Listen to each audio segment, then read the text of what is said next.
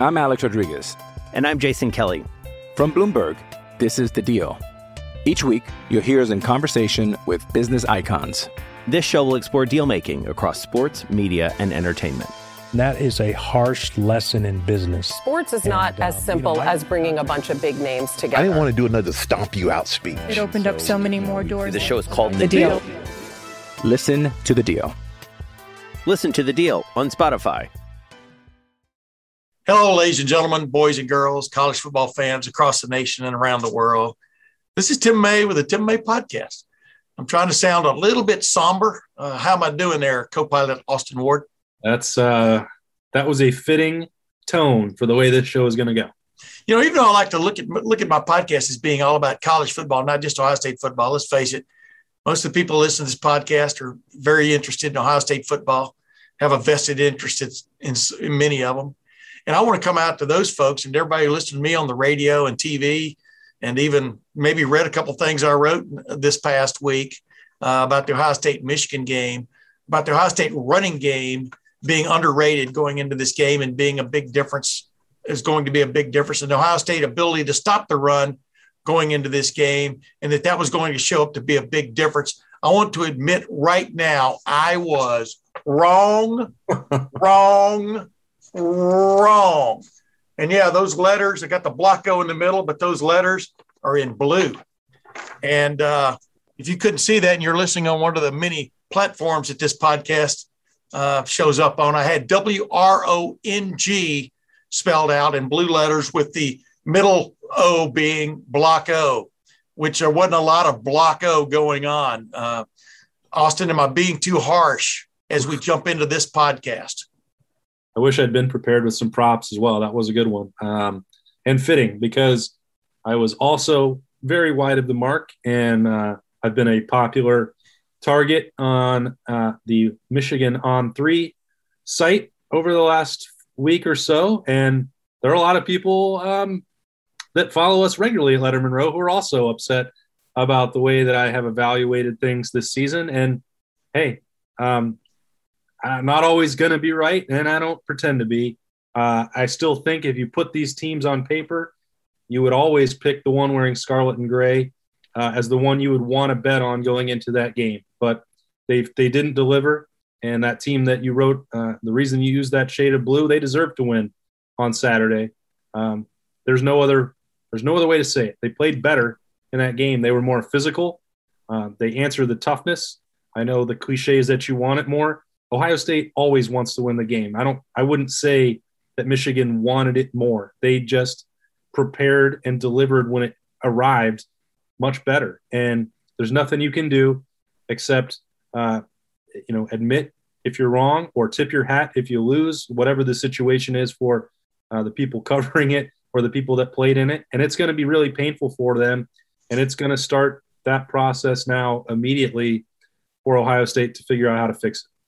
And by the way, to help put this game in perspective too, the aftermath and then what, what's coming forward, I've got a couple of former Ohio State Buckeyes who've been on this podcast before, including one last week, Matt Wilhelm, who also was wrong about what, what he saw coming, former linebacker, former national championship linebacker and N F L uh, player. And uh, and then Marlon Kerner, who we talked after the after the Oregon game on what was wrong and what needed to be fixed defensively. It looked like Ohio State got some things fixed, especially in the run defense as the game, as the year went on, boy, you know, but boy, did it show up in a big way that, you know, no, that you can still get shoved out of the way and teams can score and can gain yards running the ball and score. And then I had Bill Bender just kind of set the sort of the national picture of uh, what this loss does to Ohio State, what the win does for Michigan. He doesn't think it really changes a whole lot one way or the other, but you know, I'll let him tell you in his own words. But Austin Ward, you know, got to have you on, man, because, uh, number one, you're my co-pilot. You know, when I lose it, you know, you're there to fly the plane back in the proper way. And uh, uh, let me ask you this just right off the bat. You know, the, everybody knows what happened on Saturday. Ohio State got shoved out of the way by Michigan. That's the bottom line. Uh, the big changes come on this uh, coaching staff, do you think? We'll get into it more at the end of this thing, but uh, just give people a hint. Do you – Do you expect some major changes? The level uh, of changes, I don't, I don't, I wouldn't want to put a number on it as we sit here right now. I think that there are going to be significant um, alterations to the staff and the scheme, um, mostly on defense. I think the same um, will be true on the offensive line as well, that, um, you know, I have talked, and there's a lot of people who question Greg Studrawa's recruiting ability, and my stance on that has always been, that's fine. Once you get the raw material on campus, Greg Studrawa is able to develop those guys in N F L draft picks. But if the other part wasn't meeting what Ohio State wanted, and then you saw what happened to Ohio State's offensive line on Saturday, I think that changes the equation. He's also, you know, relatively, uh, you know, beaten down physically. He had major back surgery to to use that. That's another major situation. Like, yeah, you may decide it, this may have been determined already for Greg Studrawa that uh, maybe he couldn't hold up physically. I don't know. I, I'm saying my expectation is that Greg Studrawa will not return to Ohio State and that he'll be looking for an offensive line coach. Uh, the length, the amount of changes that may come defensively, I, I would expect a minimum of one, and that number could grow. And the the tricky part of this, and Ryan Day went through that a year ago, after the Alabama game, is okay, that, that one was even tougher. You're factoring in COVID and roster that was shorthanded and all this other stuff, but how much stock are you going to put in one game, which is the most important game, and they were embarrassed and came up short, and how much other progress did you see in the previous ten games, and how much of it was real, yeah. how much of it wasn't? Um, and so that decision didn't have to be made on Saturday night or Sunday uh, or Monday. But I do think that it will be made in relatively short order because the whole calendar has changed, Tim, and you know that yeah. how difficult how difficult and different it's become with the early signing period, with a coaching carousel that is going absolutely crazy, uh, with Lincoln Riley, you know, tipping over another major domino on Sunday. Um, and I don't think Ohio State can afford patience in this situation because they lost everything on Saturday, everything, and They to get that fixed, they're not gonna. They can't afford to drag their feet on it. Okay, let's. We'll come back and we'll hash some of that out, man, because that that that's really that's really the most important thing that's going on right now in this. What you said, this crazy coaching carousel that's going on with all these other jobs that still haven't been filled. You know, um, major head college head major college head coaching jobs. It's crazy. Uh, what could happen in the next month, even to the Ohio State staff. You know, we'll we'll see if anything happens there. But uh, I'm talking about of maybe somebody trying to poach as opposed to somebody being pushed out. But, uh, you know, we'll come back. Uh, first, you know, let's get to my conversation with Matt Wilhelm. You know, like like me, you wanted to you wanted to step in there and, you know, in essence say, boy, I got that wrong, but uh, here's what happened. Here's what you should look for. Here's what went wrong on the field and how can things be changed. Uh, we'll get to that one, and then we'll move on to a conversation with Marlon Kerner, and then finally my conversation with Bill Bender uh, before we get back to uh, Austin Ward for an extended period, but he will be with me in those interims. Hey, it's been a long time since I had Matt Wilhelm on my podcast, almost a full week. Hey, Matt, welcome back to the Tim May Podcast, my man. Uh, it's good to be back, and uh, under some unfortunate circumstances. But uh, I think the one great thing about Buckeye Nation and the success that we've been able to enjoy, especially uh, in the game and the rivalry, is, you know, we, we can't shy away from, you know, what it is. When it's good enough, you know, we want to, you know, proclaim how great we are. And when it's not quite good enough, we have to be um, honest with ourselves and uh, have enjoyed, you know, gosh, almost twenty years of great success. And so to, uh, you know, take a, uh, an underhand jab and, you know, to the, to the mouth and, and be able to talk about it. So here we are. Yeah. Okay. Well, let's get right down to it. Bottom line is I said, and when you and I were talking last week, I thought the two, the two underrated things about Ohio State was its ability to run the ball, which was being discounted going into this game, and the, its improved ability to stop the run. And boy, was I wrong. You know, yeah. At least in this game, you know, you and I, we talked about it. I even quoted you in my story last week about this being must-see T V, the Ohio State offense. The passing game was still sort of there, but but just let's just go back to my square one here. Yeah. What was just your what was just your uh, impression as things went on of what was going wrong on both sides of the ball when it came to running and stopping the run for Ohio State, and just how st- I don't know if stunned was the right word, but how would you describe your emotion as you were watching it? Sure. Uh, I mean, as a silver bullet linebacker, uh, immense frustration. uh, and in, in many different directions. I think uh, the the lack of physicality uh, by our defensive front, the lack of execution by our defensive front. I think the uh, the lack of playmaking by our defensive front. And yeah. so I, that doesn't just, uh, you know, say anything about just the linebackers. I think also you look at the, you know, the front four or five, however you want to look at it. It was, uh, if you go back again, only because I, I know it, because I played in it and I understand the rivalry, you look at the linebackers uh, and the defensive players, and uh, the game is in many cases won or lost in the trenches. Yeah. And you look at, Uh, again, the tackles for losses and the sacks and the forced fumble, even going back to our game in two thousand two, you know, uh, Kenny Peterson's forced fumble, Will Smith with the fumble recovery, the number of times, again, not to pat myself on the back, that the, that I was making plays on that side of the line. Yeah. And it, and it goes with a firm understanding of what they're going to do. And in many cases being there to make that play before they can block you. So there's an anticipation, and that's kind of like the preparation that I talked about. There's just the physicality and the attitude. And, and I think when you, uh, when you talk about a silver bullet, that's a silver bullet flying through the air, ready to pierce something. And, uh, you know, going back to when I coach my son and to when I've learned this game, it's, you know, do you want to be the hammer or the nail? And I think, uh, watching that football game, and, and again, I have not watched it again, and that's something that I, you know, whether it be through YouTube or, you know, some other type of access, uh, I did not D V R it because I wasn't home. Uh, I want to watch it again, but it, I mean, watching it one time was enough, mm-hmm. and to know that, I mean, five touchdowns to one player and their ability to run the football at will, and I think, uh, in a nutshell, it just wasn't good enough across the board.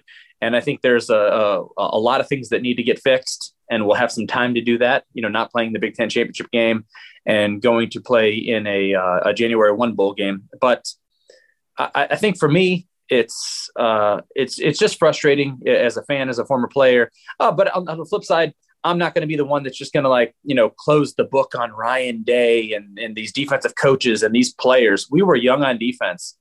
And I think even ahead of the Michigan State game, you know, with the Walker kid being in the Heisman, uh, you know, the Heisman race, my biggest concern was our ability to stop the run against Michigan State and our ability to stop the run against Michigan. Yeah. And we did it in one and not in the other. And then on the flip side, I think, uh, and you and I talked about this ahead of, you know, this game, was watching Michigan uh, the few times that I did this season, their fronts on both sides of the football, they're highly impressive. Yeah. And I think it's it's probably, regardless of how many six-year seniors or how many freshmen they're playing, I don't really care. I think it's finally the first time in this rivalry since Jim Harbaugh's taken over that this team really epitomized what they thought they were going to get when they hired him five or six years ago based on his track record at Stanford and what he did in the National Football League. Yeah. You know, you just – let's just – I'll be, you know, honest. Uh, I thought that kind of game, although it could keep you in games, that kind of game, being able to win the big games, was gone. You know what I mean? Uh, and just shows, man, you can't – there are some things that are tried and true in football, blocking and tackling, you know. Yep. And yeah. that game, this this past Ohio State-Michigan game was the epitome of what can go wrong when you get dominated in both of those areas. And yes. I think, I think you're exactly right. Uh, Let me ask you this. So do you make change? Do you make any changes, Matt? I mean, if you're, if you're large and in charge, if you're Ryan Day looking at it, because, you know, he's hearing the hue and cry from Ohio State fans as we speak, from former players, et cetera. You know, uh, when your safety, Bryson Shaw, who made one of the, one of the best plays, if not the best play on defense on Saturday, when he comes out and basically says it was embarrassing, you know, the way Michigan was able to run the ball, especially in the second half when you thought the yes. second wind was coming. And it has come so many times for Ohio State the last seven or eight years in the second half when it didn't come. But do you make – are there schematic changes you're going to make? Is there personnel or two changes you would make in the coaching staff? What sort of fixes, what got you beat in the most important game of your season? Sure, absolutely. I think uh, the one thing, my my big takeaway, and uh, it has a lot to do with, uh, again – that game kind of came and went, and it didn't, it didn't ruin my day. You know, uh, are you frustrated? Sure. Uh, do you send some text messages out to the right people, uh, you know, disgruntled text messages yeah. uh, to kind of, you know, uh, walk through and talk through that game? Sure. But then I think I also then turn on, you know, the the the Iron Bowl and turn on, you know, Bama Auburn. Yeah. And the one thing that popped up in my head after watching that football game, and that, and at that, at the juncture I was watching, it was ten six Auburn, I think ten six or ten three. And then they go to, you know, four overtimes, you know, with the new rules, they go deep into overtimes. And I, and I had a little epiphany, and it was a lot to do going back again to the two thousand two season that I played in, you know, in that, in that rivalry game, and the success that we had as a defensive front, you know, uh, not just a linebacking core. And I want to go back to, Um, the the run stuffing, not playmaking, inside defensive tackles. Yeah, and I think you look at, you know, Hankins and Michael Bennett and some of these guys. They made plays, but they did their job first so that the backers can make all the plays. Yeah, and that's the one thing that I think when you look at, you watch Alabama, um, they have, you know, defensive linemen get drafted in the top seventy-five picks every year.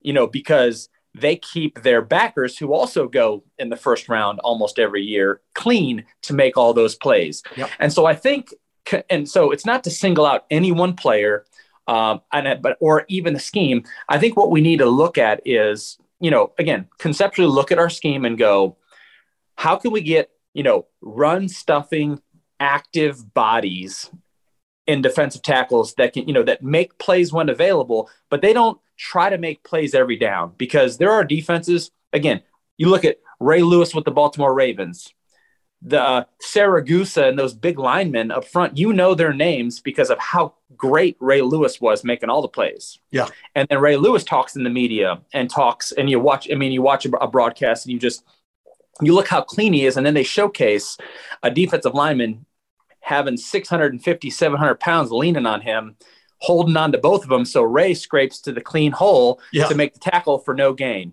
Right. Yeah. And I think that's the Buckeye football, especially in the spread offense, because, you know, you're going to get four and five wide. I thought what Michigan also did, just my, you know, my football brain and the way I watched the game, my, did the football not follow the tight end most of the second half? So whether they motioned him from wide or in, or they motioned him across in like a U motion, it was just, it was kind of zone cutback. And, uh, And our, our backers were just standing there, you know, waiting to be team blocked up onto yes. the second level. Yeah. And at no point were we able to just, you know, use our hat and hands, blast a guy, pop off, make a tackle, even for three yards. I mean, it was five yards plus uh, almost each and every time. And, and we know enough about football, and I'm sure all of your, you know, your listeners, you know, and, and viewers know well enough that, I mean, second and five, second and four is an offense is on schedule, able to take shots down the field, able to do something exotic. And it basically, you have the defense eaten out of your hand, because you can, you have to be ready for the full offensive playbook, as opposed to being in second and eight, which is predominantly much more of a passing down. You can then bring in your, you know, passing defense. You can call some type of coverage. You can bring a blitz, you know, to get a sack. So you can put them in third and twelve plus. So, um, I, I, I know I'm kind of rambling, but I think more so than anything, it's we we've always had those defensive ends that are able to get home. We talked even earlier in the season, we don't have those guys. Now, have those guys come into their own a little bit? Absolutely, they have. Was it as good as we've always had it? Absolutely not. But I think more so than anything, and this is not an indictment against any one individual, but I think defensive tackles that occupy space and make the plays that need to be made, as opposed to defensive tackles that are actively trying to win and make plays.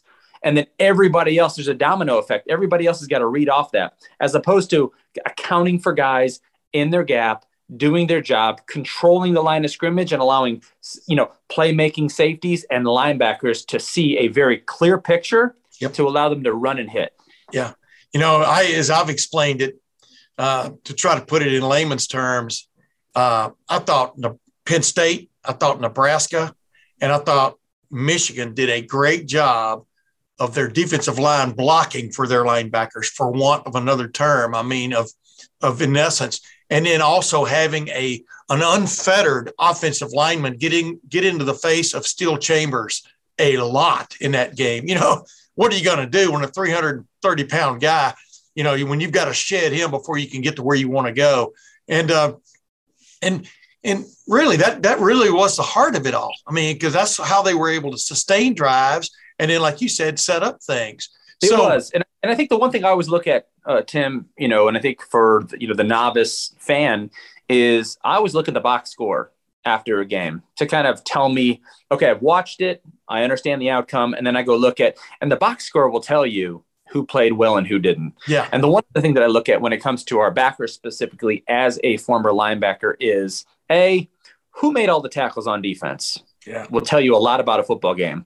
And then also, how many of those are solo tackles or assisted tackles? So we might have a guy, you know, any linebacker, and again, not just this game, but any game, twelve tackles, but two of them are solo and ten assists. Yeah. Okay, so that tells me, okay, that, and that might be the way that our defense wins. I just don't know this. I'm not in those meeting rooms, right? But I'm left to assume based on, you know, my, you know, football acumen to go, you know, the guy ain't running around knowing where the football is ahead of, he's just doing a lot of reacting. You yeah. know, and run into the football, which is great. A player that's got twelve plus tackles, that's that's a that's a good game in many cases. But when I go back to, and I know the game has changed a lot, but you look at, you know, the A J Hawks, the Laurinaitis of the world, you know, myself, the Katzenmoyers, it's like we were by far and away, you know, nine solos, three assists. Yeah. You know, and it was our ability to identify what they were going to do, how they were going to attack us. We won our one-on-one battle and then got the guy with the ball to the ground behind it. Yeah. And I just didn't see a lot of that happening.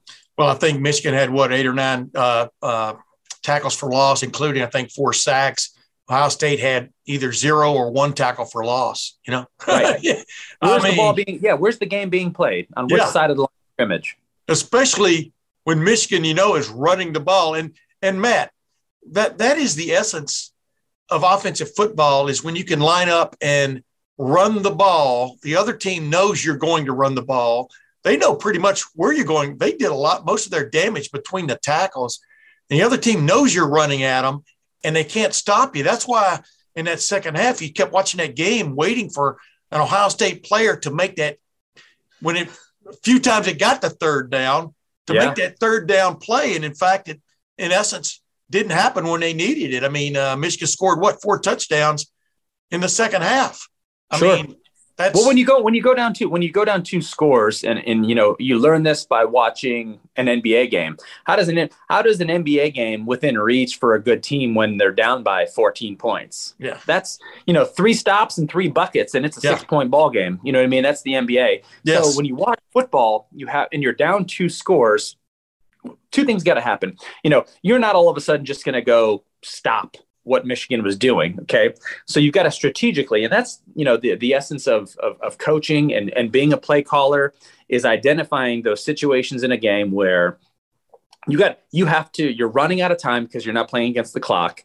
You do have a high powered offense that, you know, can score quickly, but it has not come very easy in this football game. So you have to go, you know, what can I do to get them in an uncomfortable down and distance where it, you know, it is now, you know, the needle kind of tips after the way that the game's kind of gone into our favor. And that's, that's a blitz. That's some type of trap coverage, you know, that kind of confuses the quarterback. And, and maybe he forces the football into a tight window where the ball gets tipped. The ball gets popped up in the air. You know, we've seen, you know, our defenses for, gosh, twenty-five years now make those plays, yeah. especially when they need them. And again, we're always left talking about it. When a defense, when the defense doesn't make those plays, we're left talking about, you know, situations like this where, you know, gosh, the ten times they've lost in the last five years, you know, the defense just didn't make that one play or get that one stop. So I was just banking on the whole second half, sitting there with my son watching the game going, when are we going to get stopped? You know, or man, you know, man, do we need a turnover? Because you turn the ball over, you know, you go score.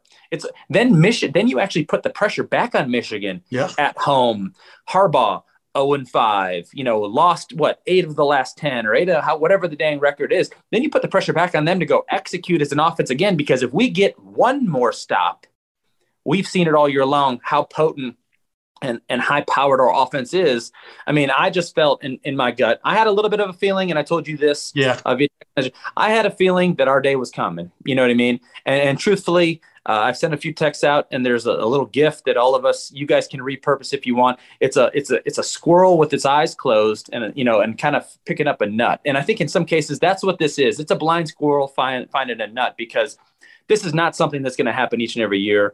I think, uh, you know, that comment you mentioned, you know, by the safety Shaw, I think the uh, the comments by Coach Day following the football game. Yeah. Uh, I love the fact that he didn't say embarrassed, you know, at least co- the coaching staff didn't. You know, I feel, I feel awful. You know, we feel like we let he let down himself, his, you know, those seniors or those Buckeyes playing their last game, the fan base, the university, because, um, you know, what Coach Tressel, going back to our, you know, what Wednesday or Tuesday, Wednesday, uh, you know, podcast was, is all about what Coach Tressel started.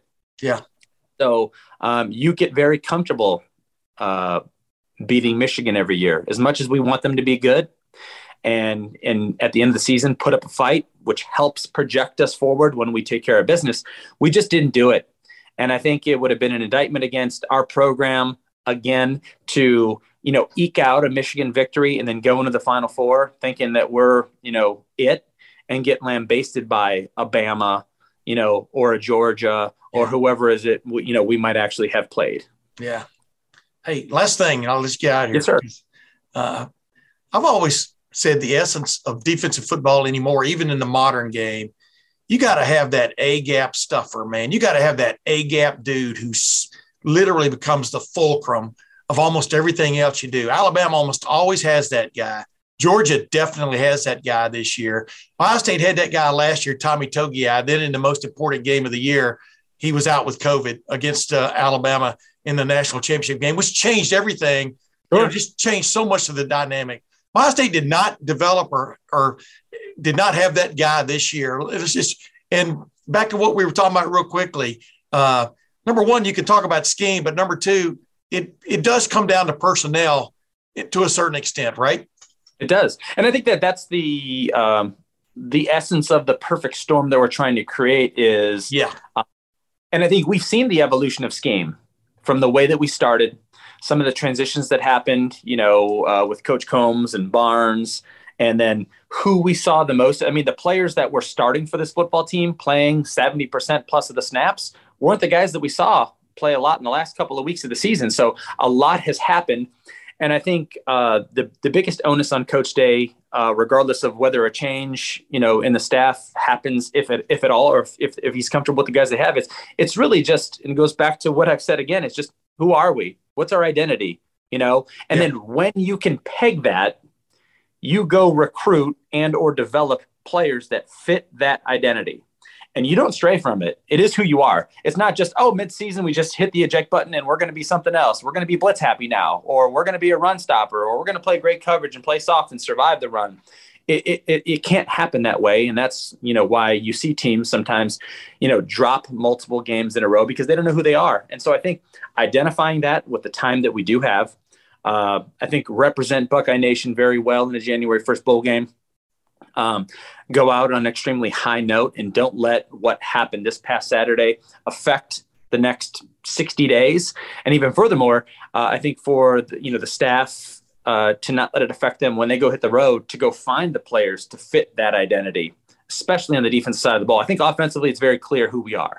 Yeah. Uh, defensively, it's we can say who we want to be, but actually going out and do it is a different thing. And so it's a it's conceptually from the from the coaches down to the players to the potential high school players that are going to want to come and be a part of it. Um, having that, you know, and everybody be lock and step to fit, to, again, find the square peg to fit in a square hole. Don't put the round peg just for now in the square hole and see if it kind of fits. Yeah. That's that's the way that what happened Saturday happens. Matt Wilhelm, I told you I wouldn't keep you long. I appreciate All you right. coming on again, man. Uh, you know, you're, you're a breath of fresh air, even though the air is cold. It's still That's a breath right. of fresh air, man. Thanks for joining the squirrel t- found a nut. The blind squirrel found a nut. I, I like that. You know, uh, that's like I've like I've said so far on this podcast. Yeah, Michigan won this year. Now they're three and seventeen against Ohio State uh, since twenty since two thousand one. So, you know, there's two yeah, ways. You know what I'm really looking right? for? I'm really looking forward to the day, and we were damn close, and we'll get there in the next ten years. Is to is evening up the rivalry. I believe now it's what fifty. fifty-seven, fifty-seven. Or fifty-eight, fifty-one and one yeah. for, or, for t- or ten or something like that, right? Yeah. I don't care about the ties. It's winning and losing, right? So about yes. six more victories, and Michigan will have nothing to say. All right. Ladies and gentlemen, you heard it from Matt Wilhelm first. Matt, thanks for joining the Tim May Podcast again, my man. My pleasure, brother. Anytime. You know that. You know, Austin, one of the great things about Letterman Rowe is we do try to get former players' inputs on things because Letterman Rowe, you and I didn't letter at Ohio State. Did you letter at Wyoming in some sport at all? Uh, I don't think that we got letters at the uh, branding iron to yeah. write about it, but you know, we definitely should have. It's a journalism as a contact sport. You know what? You know what's funny is I, I when I moved up here from Texas, I went to Ohio State for a few years, kind of like John Belushi, you know, at Faber. But uh, I got paid for being on the Lantern staff, you know, and so I was I had an N I L going even then. You know, it's funny you could pay you could pay your editors and stuff on the on the paper, but you couldn't pay the football players. Uh, but I digress. Uh, yeah, we really we really cashed in you know, yeah. at the branding iron and the Lantern. We sure did, man. All I needed was a little bit of beer money. So, you know, boy, you're so right. Uh, boy, when that, a lot of those bars have been torn down on High Street now to make for a better High Street. Hmm. I'm not, I'm not sure it made for a better atmosphere on High Street, but I digress. Right. Let's go. Speaking of blast from the past, let's go back to my conversation I had with Marlon Kerner, who also kind of requested to be on because, you know, he was the guy I had on after the Oregon game, who's basically laid out some things he'd like to see changed. Didn't necessarily mean coaching staff, but some things needed to change in the Ohio State defense. He was very encouraged by what he saw in the next, uh, what was it, nine games. But then game twelve came on, you know, game ten after the Oregon game, but the twelfth game of the season came along and wow, you know, what do you say? So let's get to my conversation with Marlon Kerner, former Ohio State and N F L cornerback. And as promised, ladies and gentlemen, uh, return visit by Marlon Kerner, former Ohio State cornerback, former N F L cornerback. Marlon, uh, welcome back to the Tim May Podcast, man. Under well somber circumstances, you're even you're even having to flip your profile a little bit, I guess, this week because you lost a few bets on the game. Am I correct on that? Yes, you are correct, and and thank I'm, you for I'm lucky I found you. But go ahead, yeah. Thank you for having me back. Um, I had a little bet with somebody um, that I'm really good friends with, and he actually worked um, for Michigan uh, when Harbaugh got there, uh, so we stayed in contact and, and we put a little friendly wager on the on the on the game, and it was more just a simple, hey, what do you want? Like, you know, I, th- I think he lost most of the bets, so he went to our Christmas party. I brought him an Ohio State sweater. It was too hot, so I had to back up Ohio State tie. So he's there, full full suit and everything, wearing the Buckeye tie, jacket open, had to show everyone. And everyone knows how much of a Michigan supporter he is. So we had a little friendly wager. All social media profiles um, get changed to the, the winning team's logo. And wow. I was on the losing end. So everything, Twitter, uh, Facebook, uh, Instagram, everything, every social media platform that I have and that I'm on now has Michigan football as the, the profile picture for the week. So come next Saturday, I can't wait to take all that stuff down. But, you know, I told him, I said, hey, I'll keep my word, um, win or lose. Uh, and unfortunately, after nine nine wins in a row, we're we're on the losing end in this series. Dude, you texted me in the middle of that game and, uh, uh, you know, you and I have known each other for a long time, but we've got reacquainted here in the last couple of months. But what what was just sticking out to you most of all as you watched Ohio State's defense in that game? I mean, what you know, we, we talked about the offense a little bit too, but what what just jumped out at you? I think you and I kind of touched on a little bit before we started here, but was it hard to watch? It was very hard to watch, right? I, I think the one thing that jumped off from the from the opening kick. And the intensity and the, I guess, the passion that Michigan played with was not up to the up to task. It was not equal on the Ohio State side. Like they were playing inspired. They played with more heart. They played with more intensity. They played with more passion. Like they really wanted to win that game. Yeah. And I, I think sometimes you kind of get lulled into this this space of we're superior.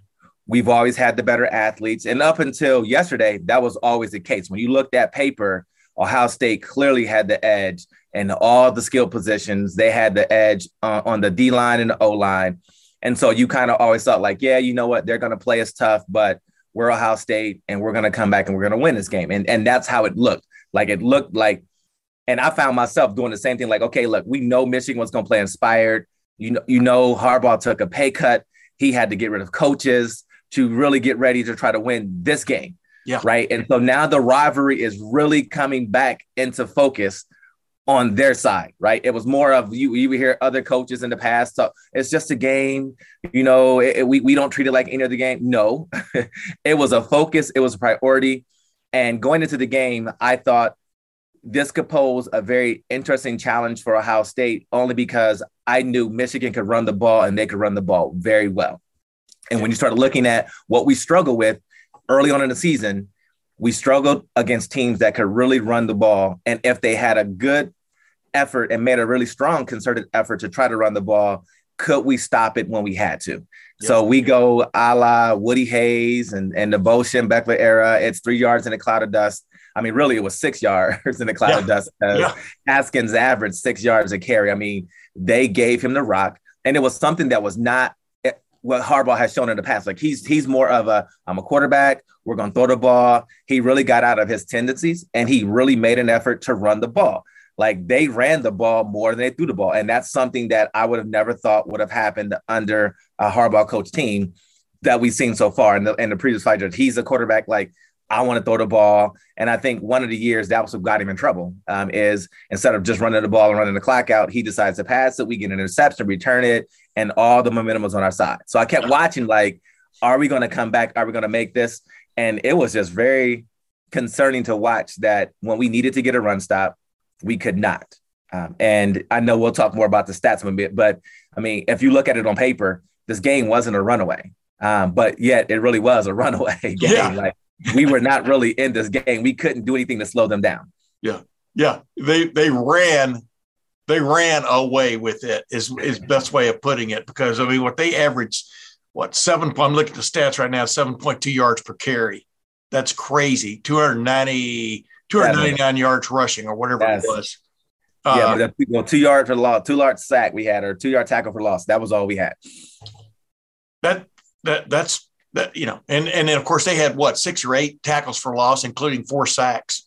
Uh, but I wanted to ask you this. As you watched Ohio State's defense, especially trying to stop the run, what jumped out at me was they did a great job of taking away the front four and then getting to the linebackers almost on a, uh, con- I mean, on a consistent basis, but especially when they needed a yard or four.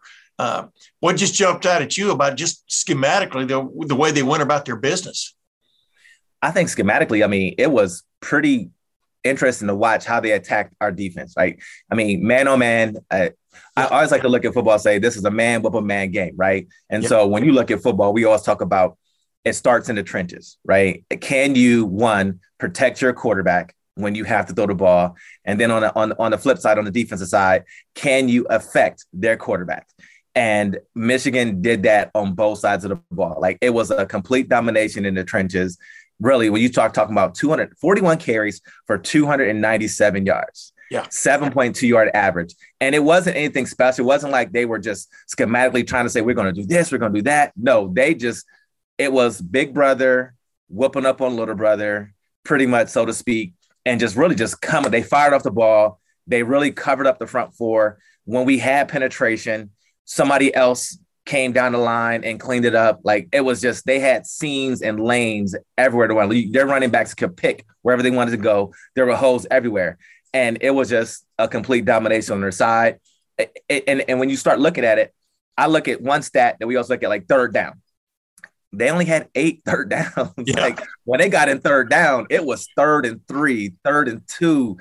You know, I think they had a couple of third and tens. They punted twice. Like, so that showed me that they were really having some really good success on first and second down. Like, they were running the ball down our throat on first and second down and getting it to third and manageable, manageable. And now you have the whole playbook open to you. It's not a third and seven, a third and ten where you know they're going to throw the ball. They could run the ball. And because they were running the ball with such efficiency, you had the run game as an option. And they picked up plenty of third and threes, third and fives just by hand, turning around and handing the ball to Haskins. I mean, it was – It was a complete domination and something that I hadn't seen happen to an Ohio State defense in a very, very long time. Well, at least since the Oregon game, right? I mean, right. I, I mean, you and I talked after the Oregon game, and uh, you know, there were a lot of things Ohio State needed to get fixed because they literally got out-schemed in that game. I think with the running game, yes. Uh, this was more of, you know, I was I was outspoken all on radio, T V, uh, interviews and stuff like that last week that uh, leading up to the game, that I thought the two differences in this in, in the game were going to be Ohio State's running game. Uh, I keep saying game, but that's what it is. Ohio State's rushing attack. I thought it was going to be is you know the best balance that uh, Michigan has faced this year had faced this year in terms of be a team physically being able to run the ball on them, but also being able to throw. And I thought Ohio State's revamped, uh, revitalized run defense was going to be a difference maker, and they were both exactly the opposite of that. you know, and, and you can say, well, Ohio State didn't run the ball enough. Well, when you're behind, you, you're going to throw the ball. But number two, you know, the telling, the telling moment in that game was when Ohio State came out in the second half, bound and determined to show they had the muscle and the fight to run the ball down Michigan's throat. Three straight runs, they punt. Michigan gets the ball and runs it down Ohio State's throat to another right. touchdown. And, you know, for all intents and purposes, man, the game wasn't over, but it sure felt like it. It did. I mean, I, I, and I think that's when I sent you the text, like, yeah. wow, the passion and everything on, on their sideline was lacking on Ohio State's sideline. And I'm and I'm sitting here watching it, and you you touched on something, right? You touched on the balance that Ohio State needed to have to really try to win this game. And up until that point, after the Oregon game, I thought they really got into a good rhythm. You you change your offensive scheme uh, or you change your defensive scheme.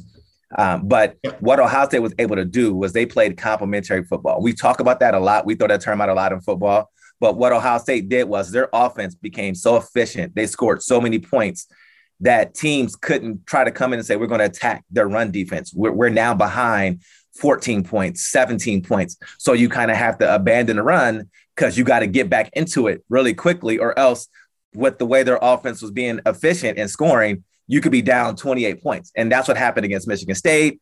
Um, you know, the Penn State game was a little different because Penn State, they, we we were kick, we were moving the ball, but we couldn't score touchdowns. We were kicking field goals, but we were stopping their run. They could, they didn't really have a lot of success against us. Now you had a game where Ohio State's offense couldn't really bail out the defense. You couldn't get Michigan to alter the scheme and the game plan that they came into the game with. Yeah. And so now you had, somebody had to step up and make a play. And in order to do that, you're going to have to either get away from your identity. So you either got to go back to the blitz scheme that you're running and with the man-to-man that you played early against Oregon and say, okay, did we learn our run fits and our responsibilities? Because we're going to have to get some pressure and get more bodies than they can block to stop the run. Or is, are we going to have somebody beat their block? And we couldn't beat the block, and we really didn't do any run blitzes. So they just continued to run the ball and ran it down our throats. Yeah. You know, like you, like you just pointed out, I wanted to ask you this, though, having been part of games, you know, for a long time at the highest level, what, what can you, what can you change in the middle of a game defensively that can, that can flip the script? I mean, because like you just pointed out, it seemed like that game against Michigan the other day was as much about attitude, you know, as it was about scheme. And, but, you know, was, was there something you would have changed as you watched it defensively that could have stemmed the tide there? Could you have said, you know, hey, uh, you know, uh, uh, Zach Harrison or uh, Haskell Garrett or Tyreek Williams or whomever, just shoot the gap. You know what I mean? I mean, that's easier said than done. But, right. I mean, just take a chance. I mean, do, do you ever do, do teams ever get that desperate, I guess, you know, to try to make something happen? I think teams, some teams do get that desperate. I think really what you're telling is you're telling your D-line, you need to go whoop a man. Yeah. Go beat the man that's blocking you. Simple as that. Like I'm telling my front four, they can't block you. This is a mindset. This is a mentality that you have to have. It doesn't matter where they are, what they're trying to do. You're better than them. And you have to show that you're better than them. Because right now they're winning the war in the trenches and they're owning you. And then you have to kind of get out of your tendencies. We play, we like to play a lot of zone. That was our comfort level of coming back and saying, okay, you know what? We don't want to play man-to-man. We don't want to blitz as much because we don't want to put our corners and everyone on an island. So because we're so young on that back end, so you try to protect the back end. You have to get away from that. And so what I probably would have done a little bit more blitzing on first and second down to try to have some, some, some negative plays to try to get some stops just to make it like third and seven, make it third and eight. Because if you get them in third and eight, then you know more than likely they're going to throw the ball. Um, and so then now you can pin your ears back. You can try to bring, let your front four go after it. When it's third and three, I can run the ball. I can pass the ball. Like I have to play. I have to be sound in the run game. I have to play my gap and be um, be, be gap sound because it's third and three and they're probably going to run the ball and hand it off. And because they were in very short third down positions, like it was very easy. The whole playbook was open to them. They could do whatever they wanted. Yeah. Uh, and, and it was just really just that first and second was really first and second down is really what where I would have tried to make a difference and try to get them behind the sticks um, and try to get them in a second and ten, because, you know, on second and ten, if you throw or you get them on a negative play on first down, second down, they're going to try to run. They, they want to try to get five yards. You, you want third and five or less yeah. to really try to see what we can do. And we never really changed or altered our defense. We never really brought enough pressure to really affect what they were trying to do. And Haskins had a career day. You know, uh, Marlon, Ohio State lost two games in the regular season this year. Both of them wound up being shootouts, meaning the other team got the advantage. I mean, Ohio State came back and took the lead against Michigan, but, you know, not for long. Right. Uh, but both games ended up being shootouts. And ironically, it was Ohio State offense that couldn't keep up. You know, I mean, for whatever reason, I mean, yeah, it was snowing, but that didn't really seem – that didn't seem to affect receivers running routes or C J. Stroud throwing the ball. Uh, what what Ohio State could not get done offensively was block their ends on a consistent basis, you know.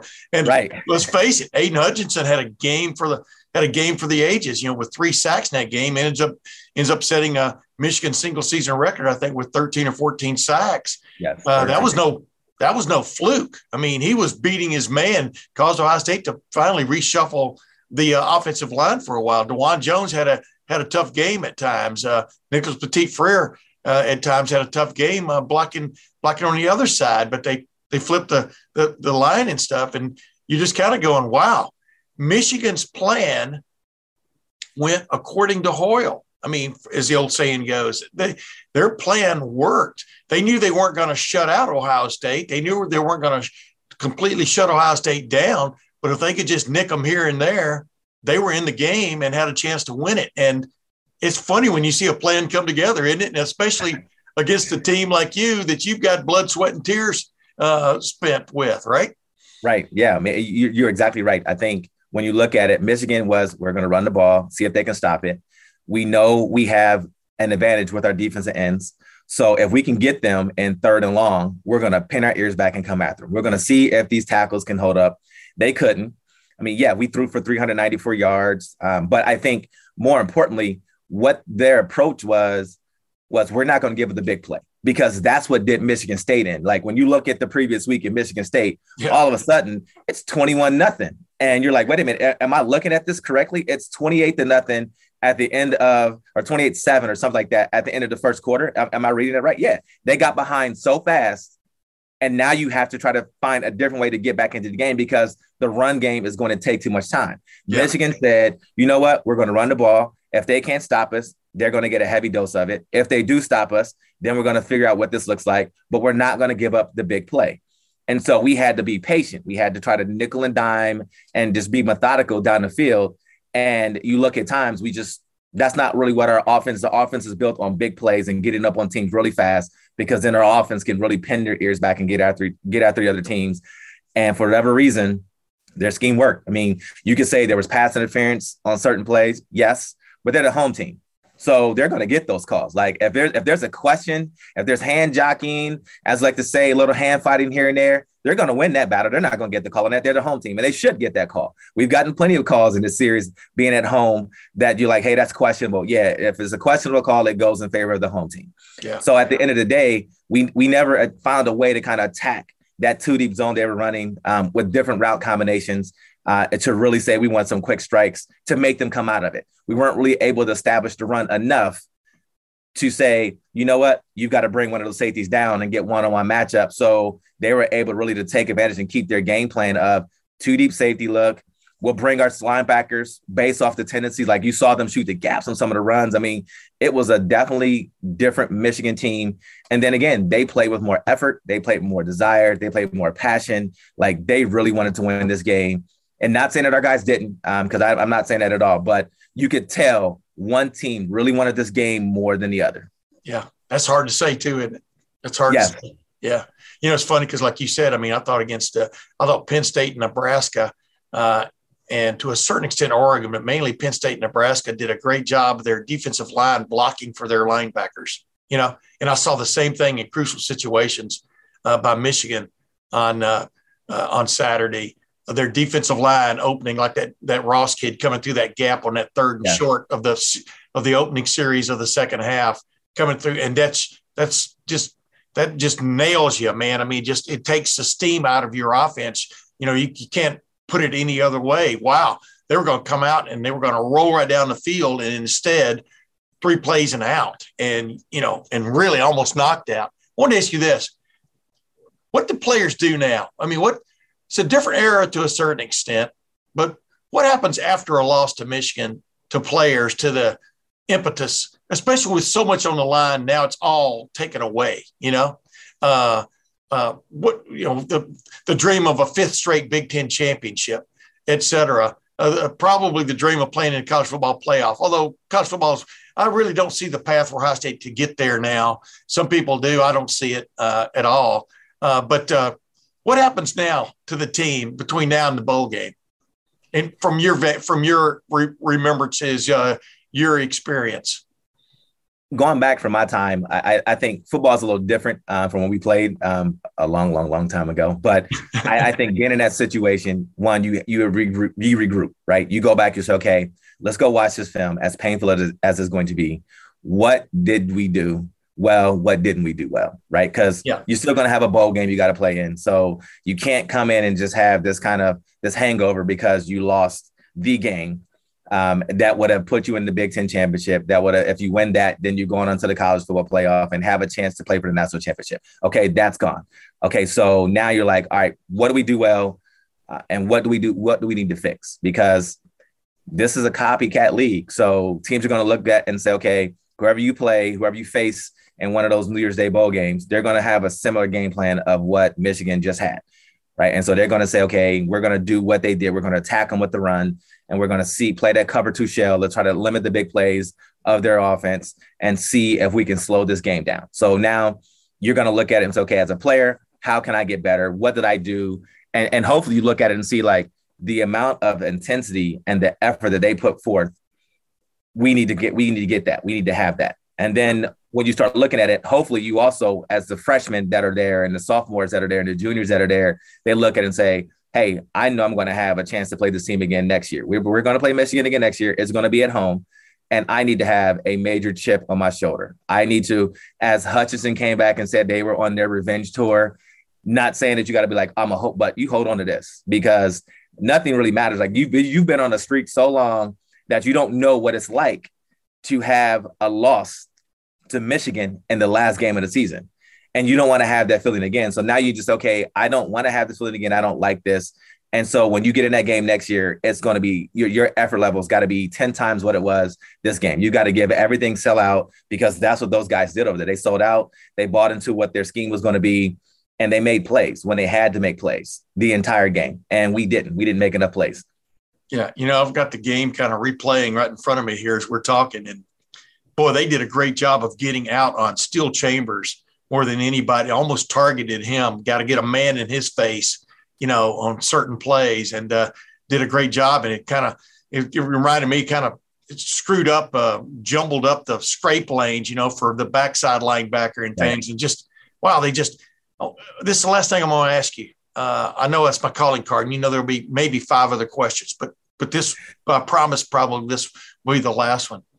Do you, Do you change schematically at all from here? Do you change? You know, you were the one who was fairly adamant. You don't just throw coaches away early in the season like when we talked before, you know, and they did kind of get their act together defensively, right. You know, in my opinion. But, boy, in the biggest – the game you really had to have it, it was all the way back to, you know, the, the broken big toe, you know. I mean, you couldn't stop the running game. Uh, do you – you know, you as an alum and stuff, what what, what happens now with this uh, defensive staff and, and maybe defensive scheme? I'm, I'm not sure. I don't know if you get rid of the scheme, I, if you like it. I think once they kind of figured out how to run it and play it, they played it very efficiently. I think every scheme has its weakness. And so I think you, as you look at it, you have to kind of figure out, all right, how did Michigan attack you? And then that's up to Ryan Day to kind of decide, okay, do I feel like the staff that I have in place can also adapt their scheme and add some things to it? I think what was missing the most was you didn't have the run blitzes that you needed to have in your scheme. Now, was that just because you made Wait, it? Let me interrupt you, though. Early? They did run blitz a little bit, for sure. You not know? enough, though, but, but not enough. Not, and it wasn't effective for the most part. Go ahead. Yeah. It yeah. wasn't, wasn't, but do you have do you have the scheme up front um, with your linebackers and your and, and your defense coordinator, linebackers, D line, safeties to kind of say we're going to bring it, get into gaps, clog their run, and stop it? Yeah. Yeah. Um, and if you feel like you do, then you keep your staff. If you feel like you don't, then you have to make a change, because you're you're expected to win national championships and play for national championships at, at the Ohio State University. So anything short of that means you failed in your quest. Uh, and I know that's a lot of pressure to hold up and live up to, but that's why you go there. That's why you're at that program. That's why you're playing at one of the top, one of the top schools in, in the Power Five conferences, right? So that's what the expectations are. So you don't shy away from that. It's called making the best decisions for your players and, and the program itself. And so only Ryan Day can answer that question. Yeah. Um, I would not be shocked to see a change um, coaching wise and say, we're going to bring somebody else in that's going to be more aggressive. I think you do have the players there. I just think the scheme really got out coached really. Um, and, and so Michigan's offense and what they wanted to do was better than what we wanted to do schematically. Um, and so you either had to say, I'm going to change the schematic and get more aggressive and bring more pressure, or bring somebody else who can do that, but also have the same ability to be able to go back into that zone, because I thought they played the zone very well, um, especially in crunch situations, except for yesterday. Um, they they did play well throughout the rest of the season. Um, it's just when they needed a stop and had to come with a stop, they could not do it. And that's been that's something that you can't live with if you're, if you're head coach. Yeah. Marlon Kerner, appreciate you joining me again, my man. Uh, because I wanted some insight on guys who played, who, who, who've been part, you know, not just of college, you know, not, not just of uh, college football, but N F L football. Obviously, Mike, you know, McDonald, the uh, the new defensive coordinator at Michigan, came from the Baltimore Ravens, you know. Right. He changed some things up. And, uh, you know, and in, in Ohio State, even though, like I said, uh, you know, C J. Stroud still had, still had a pretty good passing day uh, statistically. You, like you said, they took away the big ball, you know, they took it away. And uh, except for that pass to the edge to Garrett Wilson, you know, that was a hell of a throw and a hell of a catch. That's what it took, though. You know, yeah. It was just great plays on both ends of, a, of the thrown ball. And, uh, you know, uh, yeah, I always said last question, but I'm going to, this is, uh, uh, this is a follow-up. Okay. That way it's not a true question. Is there anything you'd change offensively for Ohio State going into next year from a focus standpoint? You know, I, I like, well, I mean, you're, you're going to find out what receiver is going to step up, because you're, you're, you're going to lose a couple of guys um, that put up some pretty great numbers um, yeah. throughout their career. So you're going to have to figure that out. Um, I would have loved to seen some different ways to get to the edge um, with their running attack. Like, you know, you try to do some, some big boy power ball. I would like to see some stuff like design, like some misdirection to kind of counter and come back another way to kind of get Trayvon Henderson on the edge fast and getting there quickly to say, okay, who's going to make a play? Uh, but offensively, I, I thought also I wanted to see them kind of maybe get the ball out of um, Stroud's hands a little faster, like some quick game, just here's some slants, here's this, um, you know, and, and, and maybe they, that was their plan. And, and maybe just Michigan's linebackers dropped in their lanes. And so he had to hold a little bit, but definitely just A, be- a different way to attack. Like, you know, we we do a lot of spread and, and things like we we throw the ball out, we get the trips out, throw the ball in the guy in the back and say, okay, make a man miss. But I, I have to, you have to tip your hat to what Michigan did. Like, yeah, when we run those plays, we always make somebody miss. They tackled very well yesterday. Like, I think that's one of the things that goes unnoticed in a game like this. They didn't really miss too many tackles. Like, you know, there was one guy on the legs and guys coming. I mean, their pursuit to the ball, you have to say it was there. Like they they played with a lot of passion. They were like, we're not going to let any big plays happen. And first guy wrap up. And that's the one thing we talk about um, on the N F L level. First guy there, you make contact, you wrap. Then you got to have your gang of pursuit guys coming and you're just banging and punching and trying to get the ball out. And that's what they did. Like they took that same effort that we would do on, a, on an N F L level that you want to see at a, at a, um, a, a major college level. Um, and they pursued well, they tackled well. And so because of that, it was long, methodical drives. Um, and so we didn't really have any chance to really make too many big plays. And then you had to make perfect throws, um, like like the Stroud pass to Garrett Wilson down there. I mean, perfect throw over the top of a corner who's in perfect position yeah. and still almost got the ball out. Like, he really almost got the ball out. If Garrett doesn't do this and switch it to his hand and tap that foot, like, that's an incomplete ball. Like, you know, uh, so yeah. – Again, I mean, I, I don't know how much I would change on the offense. I mean, because they do score a lot of points. It's just you have to have maybe a little bit of tight end chips, back chips to kind of help with that. Um, maybe a little better screen game. I think because when we run screens, um, we tipped our hands. They, they saw it. They read it well because we don't run it. That we don't run that many of them. So when you when you have your back trying to get Trayvon to the screen, like, they were on it. They had it covered. So C J had to throw the ball away. Yeah. So just some except for one, except, except for, for one, one yeah. which was a hell of a play, you know, and hell yes. of a throw. But uh, yeah, you're right. Uh, uh, I wanted to ask one last thing. I know I said that, but this is it. Uh, how long did it take you after a loss to Michigan to get your head back up? And well, and, and, and and what I'm reason I'm asking this is number two. You know, do, do you just keep replaying in your brain plays you could have made, plays the defense could have made, you know, that could have made the difference? I mean, does, is that human nature, or do you, did you learn at an early age, you know what, just like when you play cornerback, the, the last play doesn't matter, you know, yeah, yeah, whether you got beat or not, you know, they're coming back after you again one way or the other, right? I mean, so right. I don't know, how long did it take to, as a player, to get your Dauber back up? Honestly, you know what, I mean, I think like those losses, those losses stick with you for a long time. Right. Like, yes, you can say, all right, that play's over and I'm going to let it go. And I'm going I'm to forget about it because I'm I'm going to have a bowl game to play. And yes, like I, you can you can put it aside, but you always come back to that. Man, we lost to them because there's a reminder in the locker room. There's a clock that counts down to the next time when you play them. So you don't forget that. And because of the success. I'm Alex Rodriguez. And I'm Jason Kelly. From Bloomberg, this is The Deal. Each week, you'll hear us in conversation with business icons. This show will explore deal-making across sports, media, and entertainment. That is a harsh lesson in business. Sports is and, not as uh, simple you know, I, as bringing a bunch of big names together. I didn't want to do another stomp you out speech. It opened so, up so many more doors. The show is called The, the Deal. Deal. Listen to The Deal. Listen to The Deal on Spotify.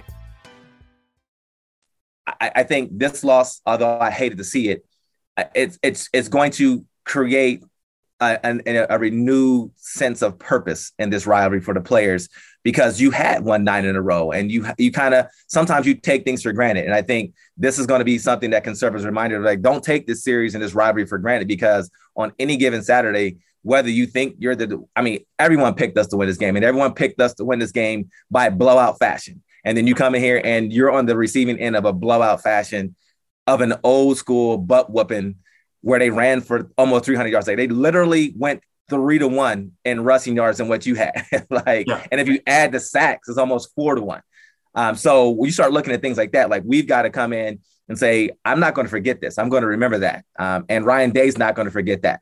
He's going to remember that. And I guarantee you, you're going to have a little bit of every, when you run your Michigan pr- things in your practice, this is for Michigan week, you're going to kind of remember, hey, remember what they did to us last year. So you're going to have something that sticks with you and goes with you for a long, long time. Like, I still can go back and be like, man, if I had made this play, if I had made that play, maybe the outcome would have been different. But I was fortunate enough to be uh, the ones to um, help Coach Cooper get that first win. So, yeah. you know, I always think about that, like, man, like we we kind of got that. But, you know, same thing, like when you look at the paper, we had so much talent and could never be focused enough. I mean, you know, ten, ten penalties, like how many false, six, what, six false start penalties? Yeah. Um, like you can't have that. Like mentally, you can't have those when you're on the road in a hostile environment. You can't give up that many yards and put yourself back. You know, you had a third and three to go back to third and eight. Yeah. You know, a second and five, um, a, a second and ten goes to second and fifteen. That's a lot to overcome. The way they were getting after our quarterback and the way they were playing us, like, now you're third and eight. Even if you get seven, you're third and eight. That's a long down to try to convert. So you have to be smart um, and, and not get those penalties, and then make sure that you remember this. This is going to sting and you're not going to forget this. This will be something that you, as a player, you take that all off season. You get in the weight room and you're like, yeah, they they beat us forty-two to seven or twenty-seven, right? Like, yeah, they rushed for two hundred ninety-seven yards. Okay, yeah, that's not going to happen on my watch again. Like, there's going to be a renewed passion, and, and definitely something is going to happen for this game next year that I, I can't wait to watch within those players. Yeah. Hey, Marlon Kerner, appreciate you joining the Tim May Podcast again, man. Are you, you know, where you live up there near Buffalo, are y'all, are y'all digging out yet? No, you know, we got a little bit of snow. I think about an inch or so, nothing crazy. Um, they're, they're saying some snow later on today, so hopefully nothing too crazy, but we yeah. haven't really gotten anything yet. So fingers crossed, because I'm probably in the wrong area for a guy that doesn't like, doesn't like a lot of snow. I was going to say, you probably got the world's biggest snowblower, don't you? I mean, uh, that's what I would have if I lived there. Oh, yeah, I got one that um, clears about twenty-seven inches. Uh, so, yeah, I, I can get a lot of snow out, but still it's just getting it out, getting out there. I don't want to see twenty-seven inches of snow for a long time. So hopefully not until February. Marlon Kerner, thanks for joining the Tim May Podcast again, my man. I do appreciate it. Thanks for having me. And, you know, we got to stop meeting like this. Like, yeah. It seems like I come on after the Ohio State losses. Let's come on after we have a national championship win. Yeah, you know what? You're right. I mean, I, I just thought of that while you were talking a while ago. This guy probably thinks I only call him when there's, when there's misery around. But, uh, you know, uh, sometimes, you know, because fans won't answer. You don't understand that. You know, yeah, that, that whole line, you know, well, in that one of the songs, we'll win the game or know the reason why, you know. Yeah, it's part of – it's part of Ohio State tradition that you uh, dissect the corpse. And, uh, you know, and I think you did a really good job, man. I appreciate it, Marlon. I appreciate you for having me. Thanks. Yeah, it's pretty obvious, Austin. I almost called you awesome. It's pretty obvious, Austin, that uh, even the former players are looking for some changes to be made. You know, and these guys played on teams that didn't beat Michigan every year, you know. Even Matt Wilhelm, you know, they they he was part and parcel to two thousand one and two thousand two victories, but he was also on there when they didn't beat Michigan. So they understand the sting of the game. But uh, uh, we'll, we'll get into save a little bit of this. But I want to ask you this: do, do if you're Ryan Day, do you have to caution yourself about me being totally knee jerk after a game like this, after a regular season like this? Yes and no. I mean, I think that. Uh... It, it it changes everything for Ohio State. As I said, they lost everything. Well, it changes the direction of that, you know, program and the way it's viewed right now. So you have to evaluate that. And if it had just been eleven and oh and you lost to a really good team and you came up short in that one time and you, everything else was really positive, sure. And I know that it's only one more loss, but the fact that this happened at the beginning of the year with Oregon and the end to Michigan will resonate. And I don't think that they can sit on that. Yeah, you know, it's funny because uh, my next guest, Bill Bender, that's what I asked him, you know, uh, among other things. We tried to keep it short, but just like conversations with you, you know what I mean? Sometimes you get going. Well, we kept it relatively short, but basically I asked him that question. How does it change things for Michigan from a from a, not just a Big Ten uh, focus, but on a from a national scale? Are they uh, have they reestablished? Has Michigan reestablished itself on the national scene? And how does this change, if at all, Ohio State's uh, A standing on that national map? Welcome back to the Tim May Podcast, Bill Bender. Uh, I appreciate you. You know that, right? I do. How are you doing, Tim? I'm doing pretty well, man. You know, uh, people think that uh, these kind of games affect the guys who cover the teams as much as it affects the fans and the uh, and the teams involved. That that's not the case. That's just truth in advertising. But uh, you know, it wasn't necessarily that Michigan won on Saturday. But the way it won, you know, it did, it followed its blueprint just as it had been laid out, just as Ryan Day and his staff knew Michigan was going to come after Ohio State, and Michigan got the job, Michigan got the job done anyway. And I guess what I'm, the reason I want you on here to, this week is explain, number one, how could that happen? But number two, the impact of this win by Michigan, not just on the Big Ten, not just on the national race, but on the, you know, whatever you want to call it, the uh, je ne sais quoi of college football. Well, Ohio State fans aren't going to want to hear it, but it's good for the rivalry that Michigan finally won one. I mean, it. They had a better game plan, and they stuck with it. They ran the football in the snow. Hassan Haskins was very physical. It was an instant replay of what Oregon did in a lot of ways, where they controlled David. They maybe ran inside a little more. They were creative with their play calling. Yep. And they did, they, you know, here's where I thought Michigan has a chance, Tim, and it was early. It was after, it wasn't after they scored on the first drive. It was when Ohio State drove back down, gets in the red, and gets a sack. That's a win against Ohio State, holding them to a field goal. And then out of the second half, three and out, touchdown, that's when the momentum turned. And it's a big win for the Wolverines, no doubt. Yeah. I mean, you know, as I've, as I've said all along, you know, and this, this is no secret. It's something I came up with. You got to make plays in games like this. You know, the game can be ten to nine. It can be forty-two to forty. You got to make plays, you know, and Aiden Hutchinson, man, and that defense made plays when it had to, like you said, to force a couple of field goals, which really were the difference in the game when you really look at it, uh, especially the one just before halftime. And, you know, in that opening drive when Chris Olave had a ball in his hands and couldn't hang on to it in the corner of the end zone, they couldn't get a touchdown there. Just whenever you get behind the sticks, man, it's it's tough. And even Ohio State came back and took the lead uh, at one point. Uh, the way Michigan came out in that second half, Uh, stoned Ohio State on three state three straight runs when Ohio State was trying to assert itself, and then turned around and scored on three straight runs. You know, uh, wow. You know, that was an uppercut of a tremendous magnitude. Agreed? Oh, for sure. You know, I mean, and they they did little things like that they hadn't done in the past. Flea flicker here, aggressive play calling with the lead. Um, mentioned the the the missed opportunities for Ohio State in the red zone.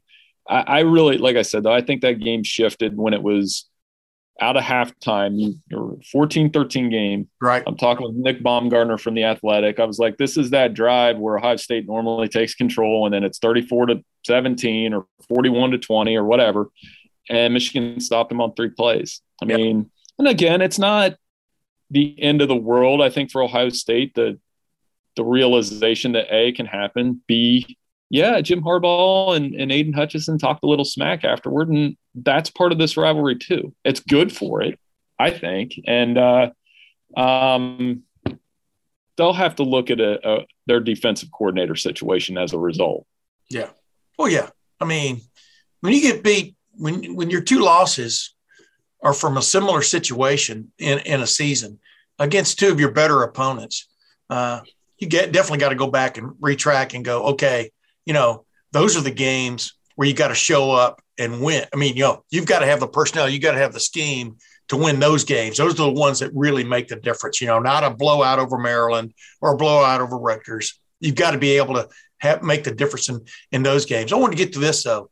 What's the impact nationally of a Michigan uh, finally winning this game again? I mean, does it open some eyes? You know, you know, on one way of looking at it, Michigan just beat Ohio State. The other way of looking at it, Michigan's beaten Ohio State three times in the in the first twenty tries in the in the uh, twenty-first century. You follow my drift there. Oh, and they haven't won at Michigan or Ohio State since two thousand. So right. I don't think from a rivalry standpoint, it livens things up, makes next year interesting. It uh, I, as a writer, when you write the same column six years in a row, it's nice to write something else. I'll, I'll be honest about that. Um, but Ohio State's still a dominant program, the dominant program in the Big Ten where everything flows. Now, Michigan has to finish the job this week, you know, against an Iowa team that's very physical on both sides of the ball. I think if they get to the playoff, it'll be cool. And it'll uh, likely be against Cincinnati. Or, uh, you know, I was kind of joking in the press box, who had Cade McNamara versus Stetson Bennett as the quarterback matchup in the college football playoff championship game. And, and I don't think any of us had that back in August. Yeah. What does it do for Michigan? I mean, does, does it does it put – I mean, Michigan's always going to be on the map. Does it put Michigan back on the map from a national situation? Or, you know, you're you're you cover the you cover the game from a national scope. Uh, was this an aberration, or do you think Michigan truly has stepped back into the big arena? Well, I still think they need to recruit at a higher level, but um, the the coaching staff changes they made worked. Yeah, whether it was Mike McDonald that had a defense that gave up a lot of yards but made the red zone stops. Um, yeah. Mike Hart, a guy that everybody in Columbus loves loves to hate, has done a nice job with their running backs. Hassan Haskins is going to play in the N F L. Blake Corum will play in the N F L. Um, so I think it's a, a huge, significant step in the right direction. I think the the rivalry itself is better when the games are close and we see these. And um, – Again, I mean, like I always bring up, though, does it really change the nature of what's going on? I mean, Michigan hasn't won in Ohio State since two thousand, and I always, I always say that's when Drew Henson was quarterback. Yeah. So until they do that, I think they've got to win one in Columbus to really make that statement. But, but again, this was a big win for them, obviously. Yeah, I still remember Drew Henson on that bootleg and Cortland Bullard, because he ran right around Cortland. I think right. it was Cortland Bullard for a touchdown. I just remember that like it happened five minutes ago. Probably got both names wrong. But, uh, you know, it it just, yeah, that was two thousand in Ohio Stadium, and it's uh, it's really interesting. Hey, last two things. Uh, so does Iowa have the wherewithal to beat Michigan? And the reason I'm asking that is, ladies and gentlemen, man, Ohio State destroyed Michigan State, which came back from sixteen points down in the fourth quarter to beat Michigan. Uh, a few weeks earlier. Uh, you can't extrapolate necessarily from A to B to C, can you?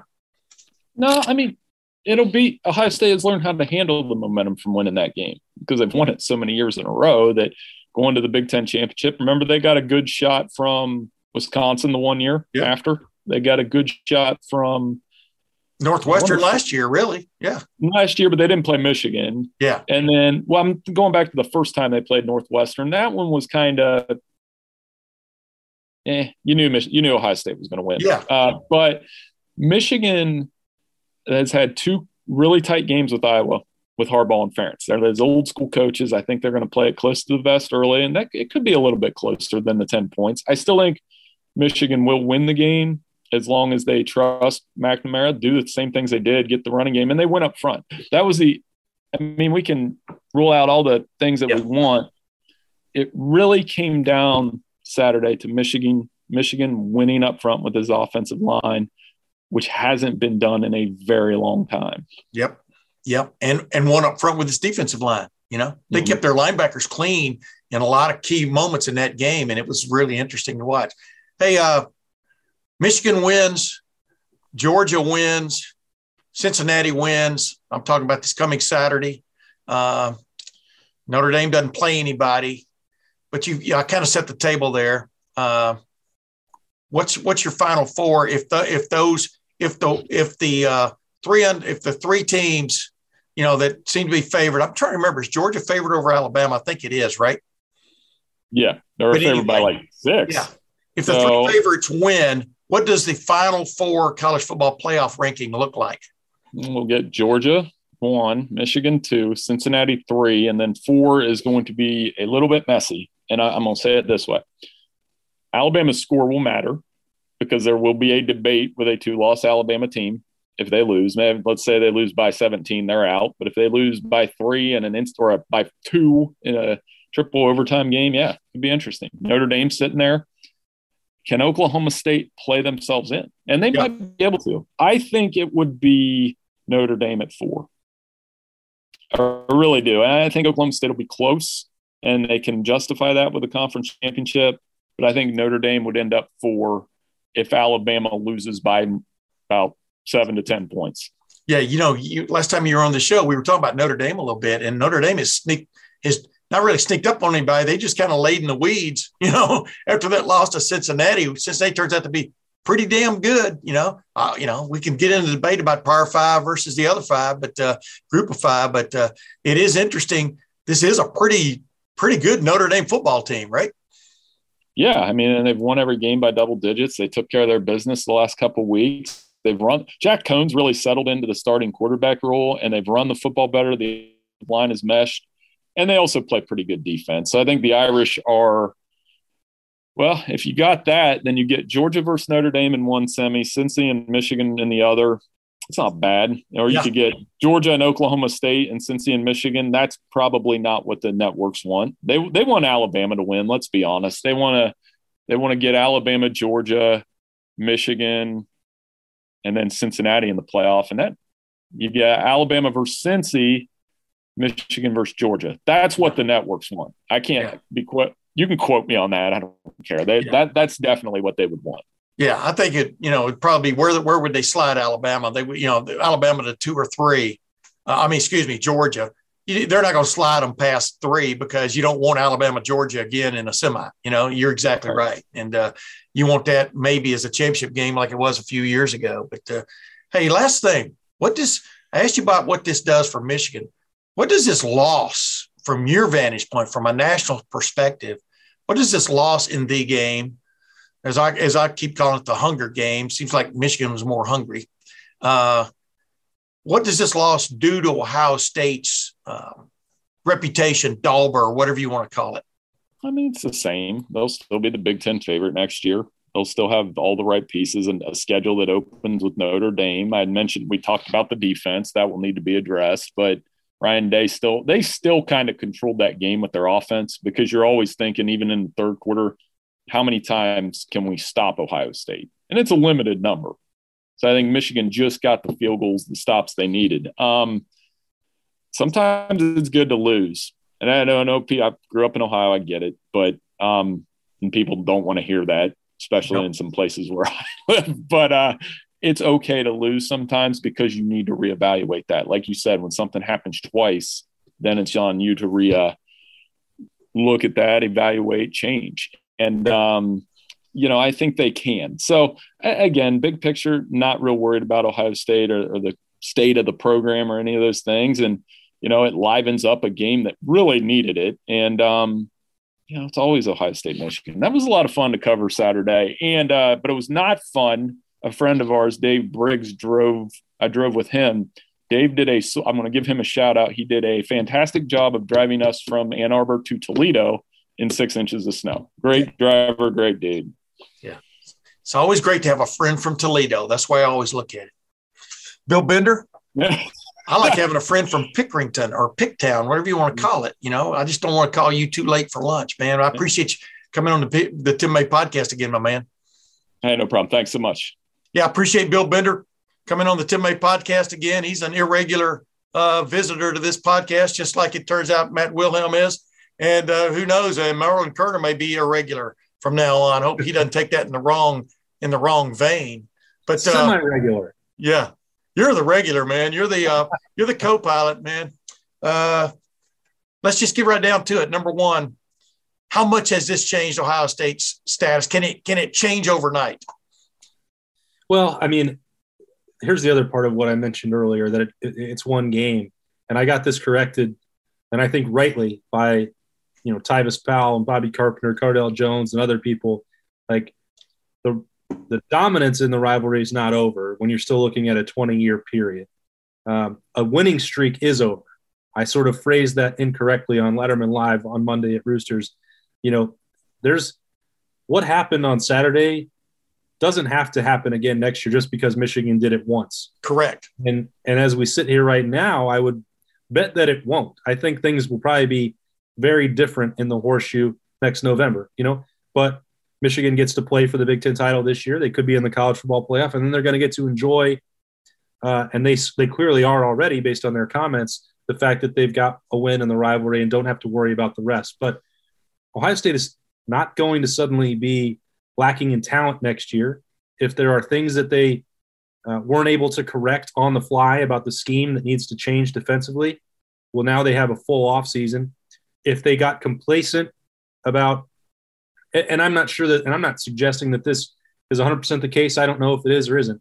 But if they were complacent, or just the fact that they were inexperienced with one starter who had ever played against Michigan um, because of what happened, you know, with the game being canceled in twenty twenty, whatever it is, it can be either one, could be both. It depends on who you're talking about. Well, that won't be the case next year.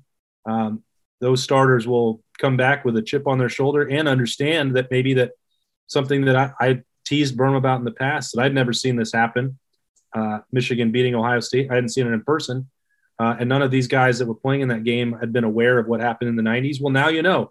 Yeah. Um, this game is different, you know, and it can happen even if you have the more talented team. So all that stuff, look, I don't, you don't have to make a drastic overhaul to this program. It's fine. Like almost anywhere else in the country. And I know that people will hate this, that it's championship or bust mentality in college football playoff. They won ten games. They're still going to go to the Rose Bowl. ninety-five percent of the teams in the country would gladly change positions with Ohio State. I know that that's not good enough in the Woody Hayes Athletic Center, that they expect more, and they want to win the East, and they want to win gold pants, and they want to go to Indy, and they want to play in the college football playoff. But sometimes it takes a setback to get you there. And I'm not just saying that as a cliche here, but Woody Hayes himself said it. Sometimes you need that cleansing ass kicking to go to the next level. And Ryan Day like did this against Clemson in twenty nineteen. yep. and was maniacally focused on getting so that wouldn't happen again. Well, maybe this is the kind of thing that will uh, spur them to even greater heights. That's what you have to hope for or expect or want or whatever if you're Ohio State. And I don't, I wouldn't look at this roster and say that can't be done. They're going to lose some really talented wide receivers, um, some great veterans, um, maybe on the offensive line, but everything is still right there for them to get this thing back to where they want it. Yeah.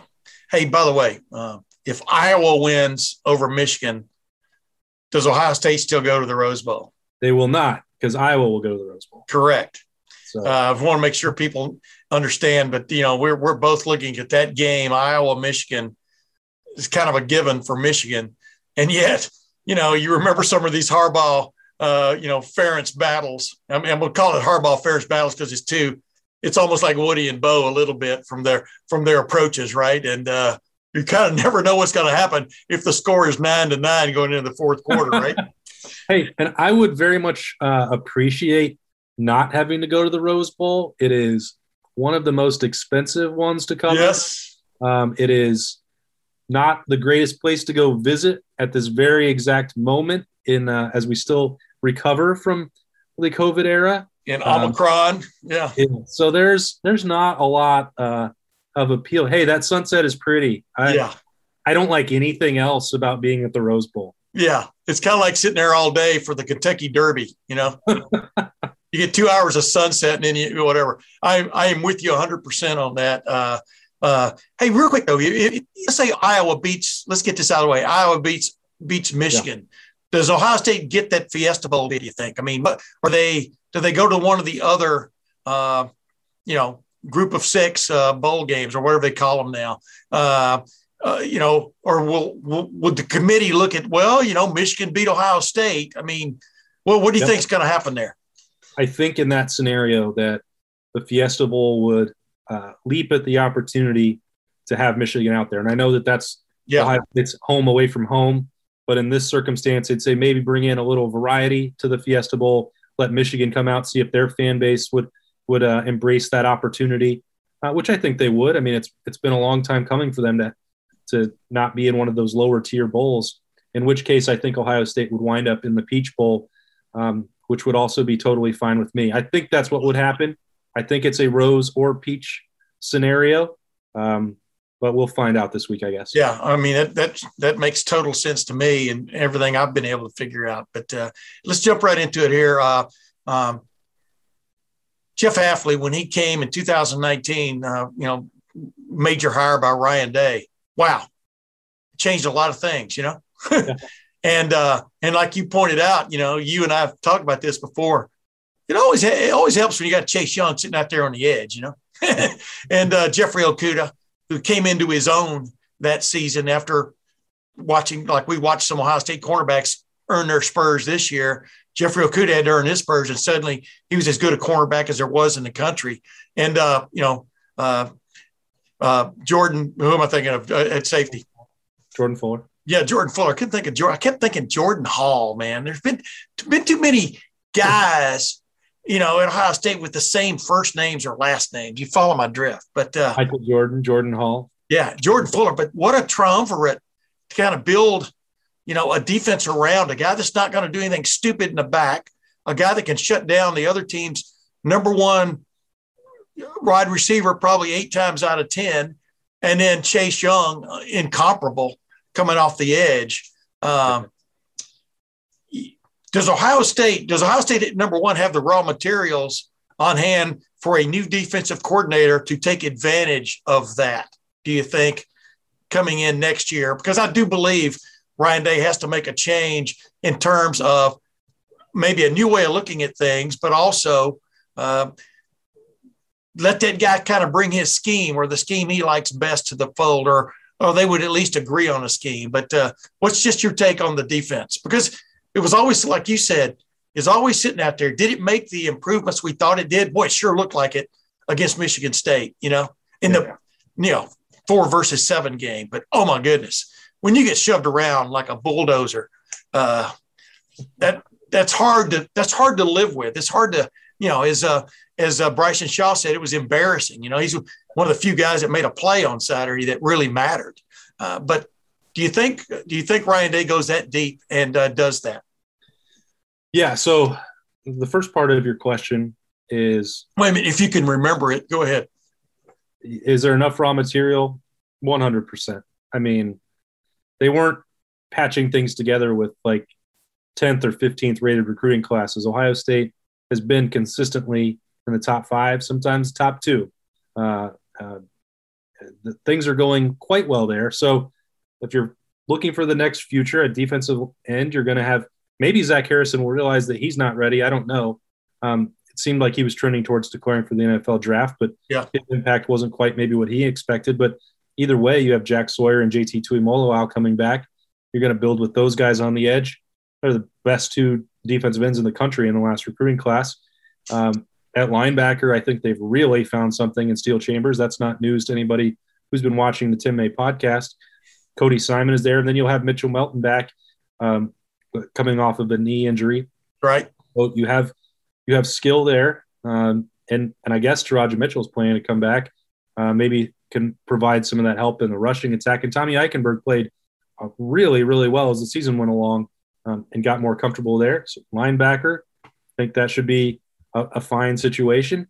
And then Denzel Burke, um, Ronnie Hickman, assuming that he comes back as expected. Josh Proctor um, has, you know, indicated that he will be back from that yep. broken leg. Bryson Shaw, a name you mentioned, he played a lot better, had that big pick on Saturday. Uh, Denzel Burke is a star.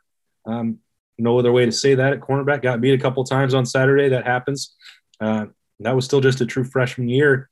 You know, another Jordan Hancock, Hancock jumping in the mix there. But, you know, this team has talent is the point. I could keep going, but they're they're very, very skilled. So, yeah, coordinator come in one year and have an impact? Yeah, Jeff Hafley did it. Um, would he have sustained that success without all those guys? I don't know. Uh I think he probably would have. You and I both think he's a really bright guy, sharp guy, and he's in a I, – I think he may regret uh, the challenge that he took on at Boston College because that's not the easiest job to win at, and some of the fans I saw on Saturday were already turning against him. But, um, you know, that t- that tells you how quickly it can happen when you inherit yes. the kind of talent that Ohio State has. Yeah. Uh, yeah. It's like, like a guy like Cam Martinez, man. You know, you, you saw him when they put him out there, you know, man-to-man, say, take this guy out of the game, for example. He did that early on and stuff, you know, but then kind of seemed to get lost in the shuffle. You know, Lathan Ransom, I mean, played a lot. I mean, oh, my goodness, I still see him getting jerked to the ground on that, uh, was it first or second play uh, by Michigan in the second half. Wow. But, I mean, yeah, you know, that's excuse making, but oh, my goodness, you know. But let's don't go there because that would be another podcast. Yes, it would uh, be. But, wow, you know. That's all I got to say, right? Well, I think, let, let me say it this way, Tim. The officiating was terrible in that okay. game. Okay. But it didn't cost Ohio State. Correct. Um, you know, what? Who knows what would have happened if uh, – if this was probably better for you to say. Remember now, keep it short. Go ahead. You're listening to the broadcast feed, and I can't hear it, but people are telling me that, you know, they're saying, oh, my gosh, a missed opportunity when Michigan drops an interception. The missed opportunity was for Ohio State when Garrett Wilson is getting dragged to the ground yes. by an obvious pass interference. If they have first and goal from, you know, the eight or whatever it would have been down there and punch in a touchdown instead of a field goal, who knows? Maybe that's the difference. But, like, th- those were the obvious ones that I just don't understand. Michigan yeah. played better. This is not a uh, post-Clemson Fiesta Bowl where the, that's the one time I've been, like, officiating cost Ohio State a game. Yes. I'm not saying that happened in this game. I'm not looking up the uh, – Uh, voting registration or the history of officials like another fan base may have on Friday night when they were concerned about the, the crew that was going to be working the game. Michigan won the game. Ohio State hurt itself with a lot of penalties, and the officials were terrible. Yeah, it's funny because uh, they definitely, you know, the, the illegal procedure calls were all legit, you know, against Ohio State. But the, the plays you let go and the plays you don't let go, they do have a bearing on a game as a game builds momentum, as the snowball builds, you know. And, uh, and oh, my goodness, that ticky-tack, wasn't even ticky-tack. I mean, the guy slipped down, too. I mean, they called on Nicholas Petit-Frere behind. C J Stroud ran the ball, you know. Boy, C J. Stroud ran the ball against Oregon, and they got a ticky-tack call behind him uh, against uh, Thayer Munford. I mean, you know, that's why you don't want C J. Stroud to run the ball. There's going to be a, a bogus holding penalty behind him, you know. Well, it only happens to Ohio State. Exactly. No, but, I mean, really, I think fans have a legit gripe in that regard, and those things do add up as a game goes on, especially yeah. a game of that magnitude. But Ohio State went ahead and scored a touchdown anyway on that uh, on the, the one on Saturday against it cost, it did cost them a couple minutes. And yes, yes. You know, but anyway, back where we're going. So, so where do you go? I mean, do, do you go? Do you bring in? Do do you? If you're the head coach, you know, and you know Ryan Day extremely well, probably as well as anybody in the media, probably better, in my opinion. Uh, I know him a little bit, but uh, do you think Ryan Day has, has been bent on making some kind of substantial change on his defensive staff for a while now? And this this just just like the Oregon game caused him to put it in the garage and put another mechanic in charge, does this cause him to go to the dealer and get a new car? Yeah, I, I think it will. And at this point, I don't know of definitive moves or candidates to throw out. And I'm not, yeah, uh, I'm not really ever going to do that. I could, I could make a list of people with ties to Ohio State or ties to Ryan Day, and I could put that out, and, and maybe that would, people would love that. I know they would read it, but I don't want to do that until I know who are, are serious candidates um, for Ohio State. And, and so at this point, I would say, I think that the, the most likely move, I expect that Larry Johnson is pretty close to retirement here, and they may have an opportunity early on just from that regard to start opening up the net and broadening the search to anyone that may uh, fit, that Ryan Day may want to interview. There's going to be a long list of people that want this job yeah. uh, or any job that may come available at Ohio State. They can hire whoever they want. And I think that last year, I understand the reasoning uh, that went in, into promoting Parker Fleming and not trying to get another defensive coordinator because he wanted to wait and see what would happen with Kerry Combs with a normal year. Um, I don't think he regrets that decision. Uh, and it didn't turn out to work for him, obviously. But the, he has shown a willingness when you take after week two and you change your play caller and you try and revamp your scheme on the fly, there's not, there's not any part of Ryan Day that is scared to make the tough decisions or to make a big swing for a coordinator if that's what he views as is necessary. And I think that he does at this point. Hey, uh, uh, like we talked about, about Studrawa, I mean, you know, there are a lot of reasons why that uh, change could be made there. Uh, you know, most of which, I mean, could be his health. I mean, him just wanting to step back. I mean, you know, he's won a national championship, you know, at L S U and stuff. He's a, a, a coach of great, in my opinion, repute. Uh, but, uh, You know, if Kevin Wilson is still on this staff, you know, he was a nominee for the Frank Burroughs Award, didn't make the Final Five or whatever it was they came out with this week.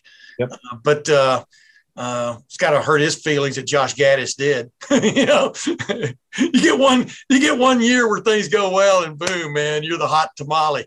Um, but could if Kevin Wilson still – could Kevin Wilson be the offensive line coach? I mean, you know what I'm saying? I mean – I've seen that work on staffs. I saw it work at Ohio State with Jim Coletto, you know, back in those early Cooper staff. Yeah, that was a team that needed a lot of defense, but they, you know, they they really played really good offense uh, his three years and got progressively better. But my point is, could you could you could you see Ryan going that direction?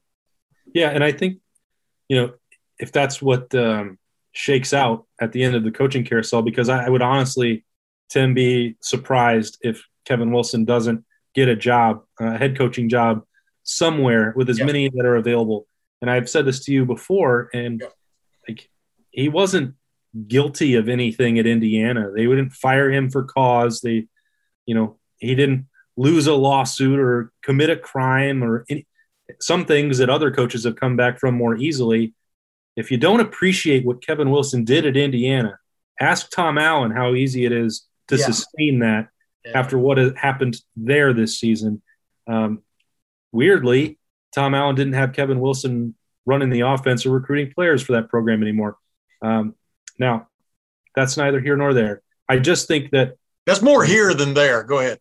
I, I, Kevin Wilson would like another opportunity to do sure. it. He won't just take any job that's available. I He was uh, tied to Akron over the weekend. I don't believe – well, I I know that that is not the caliber of job that uh, he wants, and they won't be able to pay what he makes at Ohio State, and he loves coaching at Ohio State. So, you know, who knows what's going to happen, but both he and Tony Alford, uh, if Colorado State wakes up and realizes the disaster that they've made for themselves with Steve Adazio, both of those guys could be hired away uh, in this offseason, and that might force a more significant overall overhaul of the staff than Ryan Day may even want at this point. So um, that's when I say, yeah. How major will it be? The next couple of weeks are just going to be really interesting for Ohio State, and and that that could be decisions that they can control and some that, that Ryan Day cannot. Yeah, and, and Ryan Day, he had a home run with, with Jeff Hafley, you know, when his first major hire, in my opinion, that was a home run. You know, you've got to be willing to swing for the fence. You know, Ohio State, with its ample uh, largesse, it's the, the you know backing, et cetera, should be able to swing for the fence for anybody uh, from a financial standpoint. We'll see if, in fact, you know, uh, Gene Smith and company loosen the purse strings in that regard. Yeah. But it is amazing this the change that Michigan made on its coaching staff from last year to this year, the and the difference that made for that football team. That has to be agreed, right? Yes, and and it can happen. And, and Gene Smith has always been opposed to this arms race of college football, but right. You know, the money that's at stake now is so different than when he started as an athletic director, uh, and that genie is not going back in the bottle. There weren't, you know, television deals that brought in fifty-five million dollars for every school when all this started. So I, I'm not suggesting that he's opposed to it now. He, he's going to pay a market rate, and Ohio State is going to remain competitive because they are committed to winning. Um, but, you know, are we going to see willing to go pay two million dollars to get whoever you want to be the defensive coordinator? Uh, Brian Hartline um, needs more money. I mean, he he had a second N F L contract. He doesn't need more money. Um, but if he's going to keep that role and uh, stay with Ohio State when other programs are going to start backing up Brinks trucks and offering him offensive coordinator deals, like, you know, some those things have to be evaluated. They have to be done. And that's when when we talk about a top to bottom sort of comprehensive look in the mirror, like Michigan held it up and said, this is what you are right now. Yeah. Like, can't argue with it. It says forty-two twenty-seven. And I know it's one game, but they lost. I've said it once on this show already, so twice. They took Michigan just took away everything from Ohio State. And if you get it back, to get it back, it's not going to be easy. And that's going to take commitment from everybody, from Gene Smith to, to the eighty-fifth guy on the roster. Yeah, you know, I used an analogy on radio on Monday morning in Columbus, and I didn't get to explain my analogy, but I said watching that game was like watching an Amazon package being left on your porch, and you accuse the next door neighbor of coming in and stealing it. But when you looked at the address on it, it said to Ohio State or Michigan, you know, and Michigan went and grabbed it yeah. and took it, and it now belongs to them. It is now their property. Boy, you know, if you use an analogy, you need to explain it like that, then I probably should be, uh, you know. I like it. Criticized. But that's what it feels like, you know. This got taken off my porch. Wait a minute. What, you know, to, you got to go outside and get it. You got to do put on more than your bathrobe, you know. and uh, wow, hey, didn't think we'd be talking about this this week, uh, uh, Austin. I almost called you your first your original nickname and then your next nickname, but I I, I covered myself there because I want your mom to have a happy Christmas shopping season, uh, especially when it comes to her granddaughter. But right. uh, it is interesting to be sitting here. After four straight years, Ohio State going to the Big Ten championship game and winning it, still a ridiculous streak. Uh, to be sitting here after seventeen, uh, nineteen years of nineteen games of Ohio State winning seventeen of them in the game, to be sitting here after Michigan finally won again and now acts like it invented the game again. Wow, you know, be careful.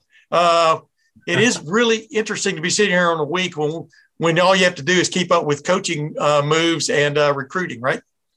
Yeah, it's it's a it's a shock to the system. So if that's the case for you and me, I can only imagine what it's like in the Woody, and that's why I know how seriously they will take that challenge because, it, you know, for here, like it, it doesn't it doesn't change anything. Like we were we admitted we're wrong. and we're going to cover the coaching searches and all that, and we're going to cover the Rose, you know, Rose Bowl or whatever, and and move on with our lives. It's it's much more high stakes for them. And yes. I, I never want to lose sight of that, how much uh, that hurts for them. The shock to us is that, I mean, I, I've complained like, hey, covering the Big Ten title game is hard. It's not – it's a difficult weekend because the game is so long, and then you are in the locker room till one thirty or two, and you have to drive back uh, right away in the morning, no sleep, um, to be in into the Woody for selection show on Sunday. It's like, man, that sucks. Like, it'd be yeah. nice to get a break. And then it's like, well, be careful what you wish for, because it's a hell of a lot more fun and cooler to be covering that stuff and grinding than uh, dealing with this. So that part, hey, it's going to be uncomfortable on Saturday, but the weather's nice, so I'm sure you and I might find something to do. Hey, one other quickie, because uh, like I said, you know Ryan Day as well, if not better than anybody who covers Ohio State. Uh, how how will he take this? Will this grind at him? You know, just just when you're looking for a chance to get some sleep, do you ever go to sleep after a game like that? You know, does it take you a week to figure out, you know, number one, you're making moves. Number two, you're making the right moves. Number three, oh, my goodness, that was embarrassing. Number four, you get to go shop for Christmas gifts, or are people going to give you a lot of crap, you know, if you get out of your car? I mean, all these kind of things. Of course, he probably shops from home. I don't blame him. Uh, but all these things, you know, that just when you're, you're looking for a chance to exhale, this isn't the exhale you were seeking. No, uh, I guess the the word that I uh, got back when asked about how it was going was awful. Um, tough day, awful, not fun. I mean, I'm I'm trying to be respectful of everybody. When I talk about how much it hurts, I know that. I haven't been in Ryan Day's shoes. I've never felt the pressure of that job. I can't even imagine what it's like, the way that they put the effort and the time into it. But then, but then to even have an insult hurled your way, you know, in the post game by by by your the opposing coach you you you don't like in the first place. I think it's pretty obvious there's no love lost in that relationship. But to have that insult hurled your way, when we know how Ryan Day has moved across the country many times in his coaching career to build, you know, to get an opportunity that he has been enjoying now for three years as the head coach at Ohio State, to have an insult hurled your way. What do you think? What do you think? I think that I, I mean, I honestly think that Jim Harbaugh will regret yes. saying on Saturday, because we've said this before, and I don't, I think maybe most people have an appreciation for what we're saying, but um, you, you rarely get to see it. This guy, when it comes to slights, when it comes to losses, when it comes to being competitive, there's this perception that Urban is so much more, Urban Meyer was so much more serious and laser focused on it. I honestly believe that Ryan Day, when it comes to that part of the, the shoulder chip, the uh, insults that you're talking about, when you lose, the the grudge that he holds, I really believe is different than what Urban Meyer had. Um, That's not – I'm not saying one is more necessarily competitive than the other, but I don't think that Urban paid that much attention to what other coaches might say, or if they lost one game, that he hated Clemson forever.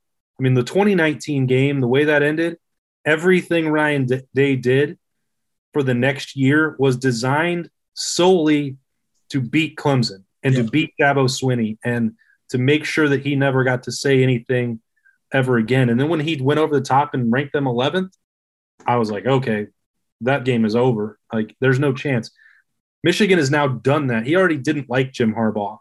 Yeah. He already understood the importance of the rivalry, but now he's done something that Ryan Day will never, ever forget for one second for the next three hundred sixty-three days. Yeah. And I, as I sit here right now, I don't think that bodes well for Michigan. Yeah. You know, I agree. I think when you provoke a reaction from somebody, you're not getting, uh, you know, you're not getting trash talk. You're getting recipro- reciprocating action. Just like when, uh, when, uh, as you know, Jim Harbaugh said those things about Urban Meyer, you know, leaving turmoil in his wake or whatever, you know, at every place he's ever been. And I go, you think, I asked him at the Big Ten meetings, do you think that's, that's a good thing to poke the bear? And he goes, I don't get these animal analogies. He just called his team an anaconda, you know, that anaconda, and that anaconda, uh, you know, was D O A, you know, but, uh, but you know what I mean? It's like, wow, you know, when you provoke somebody to say something bad back to you, and now they're the bad guys. Wow. Just look out what you, just look out what you put in motion. I agree with you one hundred percent. Yep. Hey, Austin, we have plenty of time to do our Christmas shopping though this year, man. Think about that. I will. I will. No, spend- you don't actually, you know, you, cause you'll be on the phone as soon as we hang up. Cause you know, there's stuff that's moving even as we speak. Ryan Day does not sit pat. We already saw that earlier this year. Uh, you, you, one of the things about growing as a head coach is you have to be willing to just stand back. Everything has to be an objective exercise. You can't have best buddies, you know, yep. one way or the other. You can't have somebody on a staff that you like so much you can't part with them. You know, it's a it's a lonely existence at the top unless you make it, uh, like I said, a little home affair. And then when you do that, that's when you can really get bit. And uh, I don't see Ryan Day being bitten by this. I see him making a move. Agree. Agreed? I do. Ladies and gentlemen, next week we'll see if any moves have been made. We'll we'll also parse out what's what the bowl invitation Ohio State ends up getting out of this weekend's action, uh, where it falls, whether it's going to stay in a group of six game somewhere or who knows, you know, who knows what can happen. But until then, for Austin Ward, this is Tim May. We'll see you then. Step into the world of power, loyalty, and luck. I'm going to make him an offer he can't refuse. With family, cannolis, and spins mean everything. Now, you want to get mixed up in the family business. Introducing The Godfather at Chumba Casino dot com. Test your luck in the shadowy world of The Godfather slot. Someday, I will call upon you to do a service for me. Play The Godfather now at Chumba Casino dot com. Welcome to the family. No purchase necessary. V G W Group. Void where prohibited by law. eighteen plus. Terms and conditions apply.